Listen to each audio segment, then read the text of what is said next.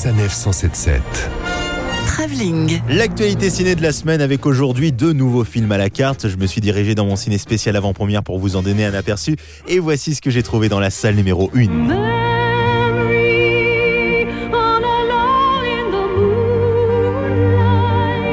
Cette période de Noël, on va vous faire miauler de plaisir avec Cats, l'énorme succès de Broadway sur les planches, enfin adapté au cinéma par Tom Hooper, qui avait déjà adapté une comédie musicale, Les Misérables, mais qui vous avait également proposé Le discours d'un roi avec Colin Firth.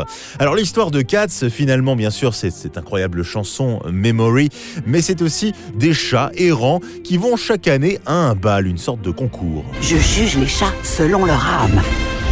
Mon âme est riche et virtuose. Oui, donc en somme, c'est un peu comme la nouvelle star, sauf que à la clé, pour le gagnant, ce n'est pas un contrat avec Universal, mais plutôt. Le chat le plus méritant pourra renaître dans une nouvelle vie. Et ça, c'est quand même plutôt la classe. hein. Ça vaut mieux que les 100 000 euros de Colanta.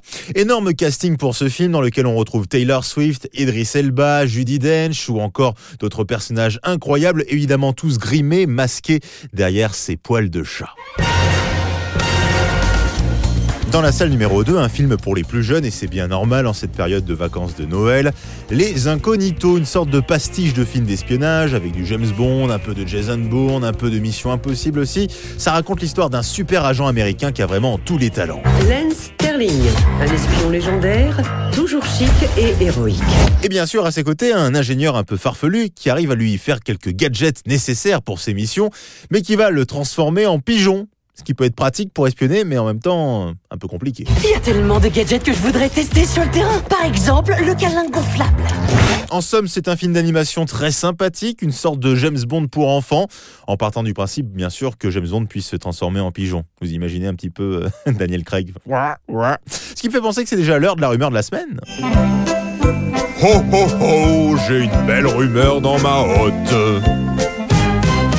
Une bonne nouvelle pour les nostalgiques. Le plus célèbre moustachu des années 80, Magnum, est de retour dans une série Reboot qui sera diffusée sur TF1. Alors cette fois-ci, plus de Tom Selleck, mais G. Hernandez qui aura pas de moustache, mais qui sera là avec sa belle voiture. Retrouvez toutes les chroniques de Sanef 177 sur sanef177.fr.